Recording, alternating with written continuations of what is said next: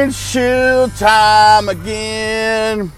Apologize, everybody, for taking almost a month. I think February 4th was the last time I recorded a show, and it is now March 1st. Shit's getting real. I think the last one I posted was me mentioning that I quit my, uh, put in my notice my job. Well, that's wrapped up. It's a few things to knock out in that time frame. Yesterday was the last day. It is what it is, man. Good news is, is if I go to a restaurant now and I don't like the food or the people that own it or the service, I can tell people instead of having to go like, "Yeah, how was it?" It's like it was fucking a raw burger and some shitty soggy French fries, but you sell a lot of beer. No, it was great, man. Thanks for having us in. I'm gonna need to stop by and get some McDonald's on the way home. We've all been there. You've all been there. You've been there to a party your friend had that they thought was awesome, but you're like, "This party sucks." That's my uh, one of my ideas. Every time I go to a wedding, I think about that. Uh, every time I go to a wedding, I think about uh, how like weddings are just like a one-off party that people throw that they don't have any knowledge or experience of how to do it or what's best, other than going to other people's weddings. But it's like going to the circus. You don't know how to put on a circus. Going to a bunch of circuses doesn't make you know how to put on a circus. You'll hit some of the high notes, but you'll miss a lot of shit. So I have this idea for a uh, a wedding rating app where you rate weddings, and whenever you're gonna get married and you're planning your wedding, you punch in all you you go through like 20, 30 questions, and it spits out a rating for how big of a party your wedding's gonna be. So is this gonna be like Catholic open end bar, you know, 80s cover band wedding, or is this gonna be Church of Christ wedding? Which I've never been to a Church of Christ wedding, but nothing associated with Church of Christ sounds like fun at all to me. Um, so you go through the app and you just answer all these questions or the website. It's like, okay, are you having a bar? Yes. Are you going to have an open bar? Yes. What caliber of booze are you going to have? Lower tier, well, mid tier, or high end? You punch that in. It gives you another rating. It gives you it ups your rating. So when people like what they call it in the South is wedding season, everybody can you know, it's like, oh, wedding season. We got two or three weddings each weekend, and then you decide which wedding you want to go to. But if a wedding, excuse me, if a wedding is ready at like 92 and the other ones are like at 88, you're going to just send a damn crock pot to the 88s and hang out at 92s by the lake wedding where the bride and groom arrive by uh, pontoon boat. And, you know, it's just unlimited good beer and, and good whiskey and a party. And then the band you recognize, like, shit, these people booked like my so-called band for their wedding. You're like, oh, I've heard of them. That's cool. That'd be awesome. I can't wait till they play my favorite '90s or '80s song. Uh, what if they're play seven five three zero nine? Of course they are. This is '92 rated wedding. That shit is was planned out ahead of time. So yeah, that's my idea for weddings. I went to this wedding one time uh, at Cape Cod, and I'm not sure if uh, one of my, the folks that uh, we follow each on each other on Instagram, but Cape Cod wedding, and they arrived to the reception on a sailboat. The reception and the wedding were not in the same place. The wedding was in town at a Catholic church, and then the reception was at a country club on the water. Of course, it was on the water because that's how you arrived there in a sailboat. And they had like cigars. I didn't even like wasn't craving a cigar, but somebody's got a pile of cigars and some scotch, you're like, everybody that I've ever seen have scotch and cigars seems to be enjoying it. It's like people that smoke and drink coffee, eat and eat at the same time, like on the movies. It, it looks very disgusting, but there's also a part of it you're like, I bet you those people doing that really, really enjoy it. I mean, it looks like they enjoy it.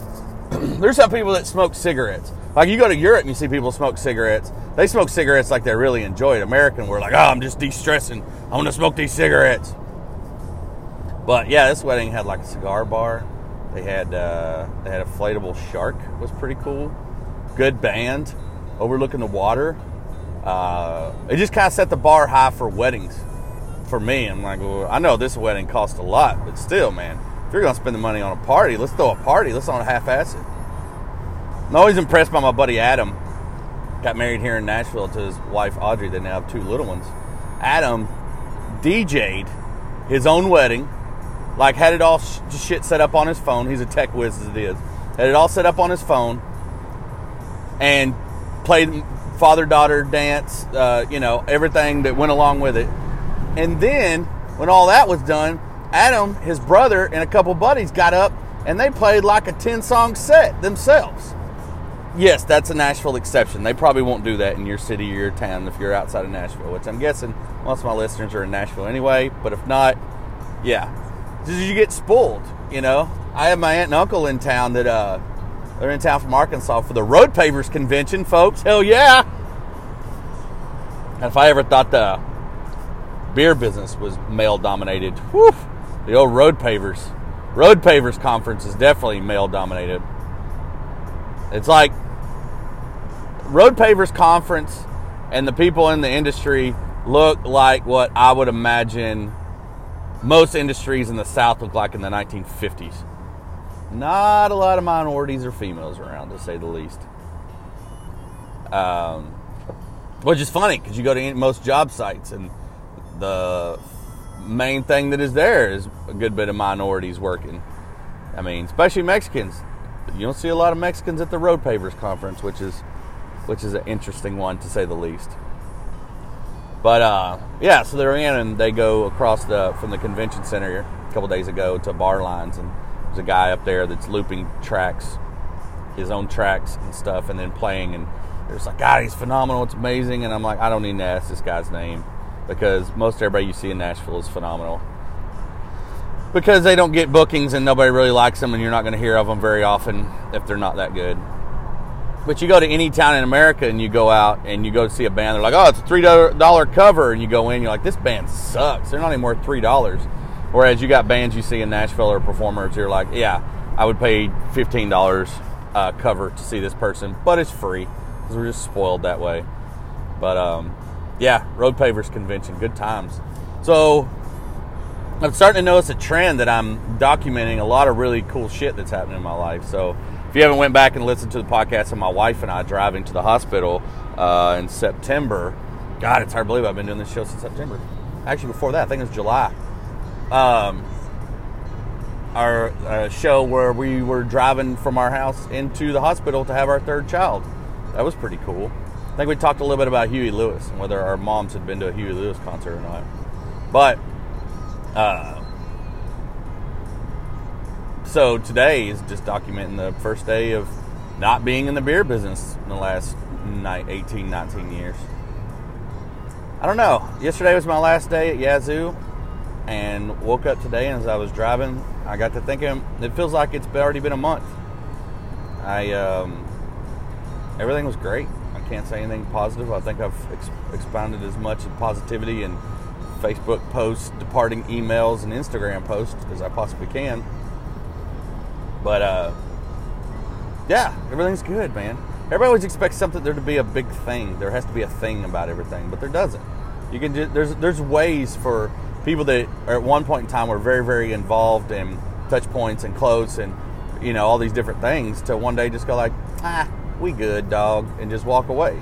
And there doesn't have to be we're not going to talk to each other. We hate each other. There's no malice, but you just kind of outgrow things. You know, you outgrow shit. You outgrow food. You outgrow cars. You outgrow significant others. You outgrow all that. It, you know, some people do and some people don't. You know, and uh, but that was good. On my way to uh, meet up with my partner, uh, Justin Still at Tallboy Marketing. Super stoked about that. Justin and I have known each other for a really long time and found ourselves in the weirdest places hanging out from time to time But it's always kind of been real good friends and started this company about five years ago. Like I said, ironically, he's in the same place that pretty close to where Yazoo was when I started there. So um, excited about jumping on there and kind of doing some stuff that just doesn't necessarily have to be beer related. So that should be pretty cool. Yeah, a lot of good shit ahead, man. I don't know what exactly what shit it is, but there's a lot of good of it, a lot of good shit ahead. So, oh man, the shit's good. Uh, been listening to this really good audio book um, I can't remember the name off the top of my head now, but just search book about Bassett Furniture legacy, blah blah blah. It's about one of the members of the Bassett Furniture family, kind of black sheep of the family, and from Virginia, and documents the the rise and the fall of the Bassett Furniture that was the biggest furniture maker in the wood and the wood furniture maker in the world at one point in time, and how like imports started coming in, so on and so forth, and so one guy saved the company, etc., etc., etc. Pretty good.